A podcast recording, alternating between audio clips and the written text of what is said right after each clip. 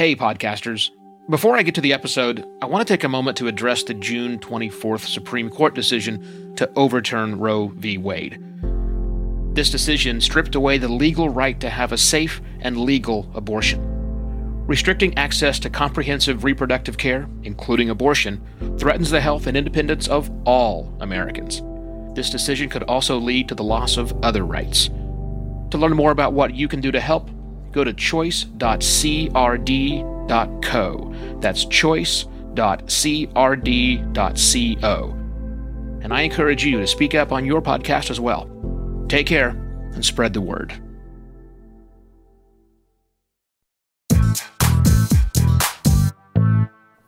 Hello, and welcome to yet another podcast pontifications with me, Evo Terra. Today's topic is about the existential crisis that you will, or perhaps already have, face or have faced when you are doing your podcast and how to get through it. Topic is officially called Podcasting Your Way Through Your Existential Crisis. Also, you'll notice my setup's a little different. I'm not on my big microphone. I'm doing this just with a headset. So if the audio quality is not what you were used to, my apologies. My apologies for that. But let's get into the existential crisis that your podcast will, at some point in time, face. Existential crisis, as you already know, means when you question why you are doing this. Why does this show actually exist? Does anyone care? Is anyone listening? Is it the way you want it to work? That's the existential crisis. Now, I have to tell you, I have faced this existential crisis on every single podcast I have ever been involved with. And I've been involved with a lot of podcasts. The show that my wife and I are doing right now, currently its fifth season, every year we go through this, or every season we have gone through this existential crisis issue. What is it that we're trying to do? and are we actually achieving that? As you know, I produce podcasts for a variety of clients, uh, professional service providers, businesses, uh, and the like, and all of them, all of them face this issue. Is this actively what we want to be doing? Why does this podcast exist? So, I want to talk about some ways to kind of work your way through that. Some ideas of podcasting your way through your existential crisis. Because you can always quit, right? I mean, that is always and the easiest option. Economists will tell you everything you've invested into it, they're all sunk costs, just quit. But we're not going to talk about quitting. We're going to talk about working your way through and podcasting your way through that existential crisis that you are facing. And I have some ideas how you could use the process of podcasting to kind of get you through the, the existential crisis. So the existential crisis again is, is why does this show exist and does it match what your expectations are? So one of the easy things to fall into a trap is, well, let me go find out if it's what my listeners want. Let me do a survey. Let me send out some Facebook notices, some emails to my listeners and, and ask them, you know what are, are they, are they getting what they want and i think that's a great idea i have to i'm going to express a little bit of caution on that idea because the people who may who are continuing to listen to your show every week they may not realize you're having an existential crisis and more importantly they really love what you're doing that's why they're listening all the time so they may not be the best people to get good solid answers from your existing listening listener audio You, you might get some. I don't. I wouldn't say don't do it, but I wouldn't expect to get a lot of value out of going to your most dedicated audience. You know, your fans will love you no matter what you do. What you need to do is get outside of that bubble, and that's hard to do. But the easiest way to do that is go listen to more stuff. Way too many podcasters who have this existential crisis don't listen to a lot of podcasts. Or if they do, they listen to a very few or a very, very narrow band of other podcasts. So their expectation of what a podcast is is limited. So expand your subscription base. Go out and find things that are completely different than what you were doing, but that sound good, that sound great, that are compelling content that you are interested in and take inspiration from that. How can you adopt what you are listening to and enjoying on someone else's show into yours? Because it's very okay to completely and totally change the format. It's also very okay to make small tweaks to the format. You don't have to emulate someone else, but you certainly should get some experiences outside of the show that you are currently making each and every week. Which for a lot of people I know means they maybe aren't listening to very many podcasts at all. So yeah, go find some more. Go find some time. Go do some interesting, interesting things. The second thing I think that you can do when you're having the existential crisis is talk about it. And I don't just mean on your podcast, by the way. If anything, be very careful about complaining too much about your existential crisis on your podcast because you may be giving someone an excuse to unsubscribe. Now, I say that out of one side of my mouth, and the other side I say don't don't be afraid of talking about your existential crisis. Don't drone on and on about your existential crisis on your show. Mention it, get it out there and done.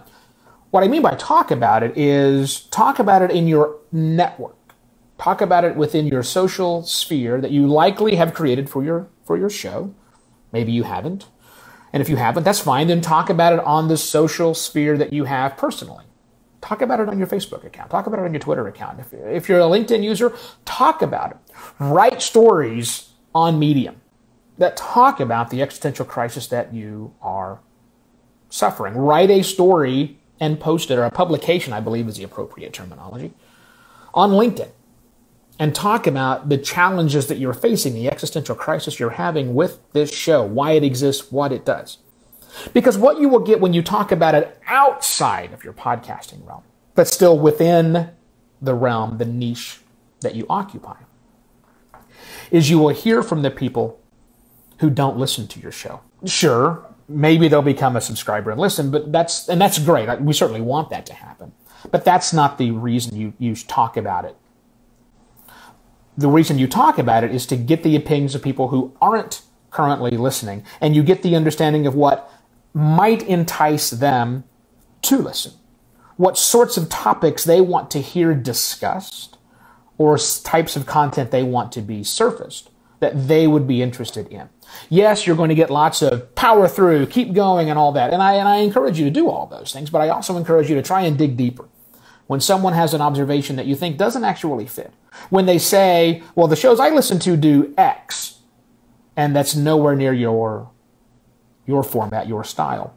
Think about it. Think about how you could make it that way. And every single one of them is a valid idea. Not that you should implement all of these ideas, but worthy of your consideration. Share with the larger sphere of influence. Again, on your podcast, yes, once, once, one episode, that's it. One episode about your existential crisis. That's it. That's what I'm going to give you. But then beyond that, the other sorts of places that you talk about things, share. This is still a very human medium.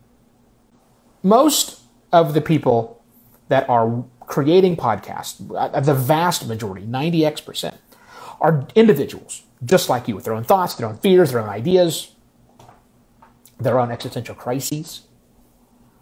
And they're happy when someone is also going through these same sorts of problems. Again, not every week. Nobody wants to be a Debbie Downer. Nobody wants you to be a Debbie Downer.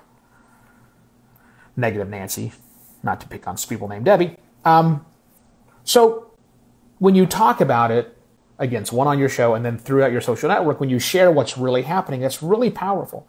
You know, you could use your Instagram page, for example, to do this. I've been trying to think about ways I could utilize my Instagram better for my podcast. And one of the ways is to talk about what's really happening. Share your real life with people. Those fears, that FUD, that fear, uncertainty, and doubt that you are feeling, share it with your wider network. It's okay even to send an email out to your to your subscribers if you're a business and you're and you're thinking about this not from a personal point of view, from a business point of view. Send an email out saying, hey, we're questioning why we're doing this. We're wondering why we're doing this. We're committed to do it, but are we, are we doing the right sorts of things?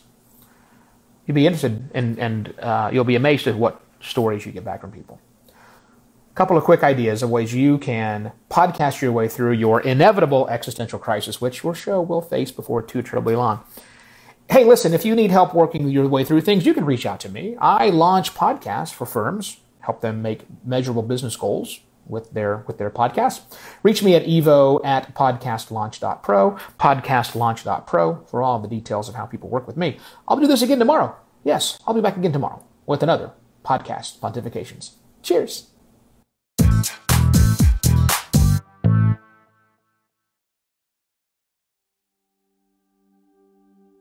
While Americans overwhelmingly support the right of an individual to make their own decisions about abortion, unfortunately, that right is no longer protected everywhere in the U.S.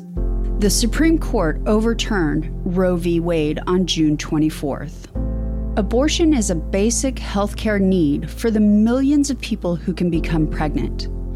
Everyone should have the freedom to decide what's best for themselves and their families including when it comes to ending a pregnancy.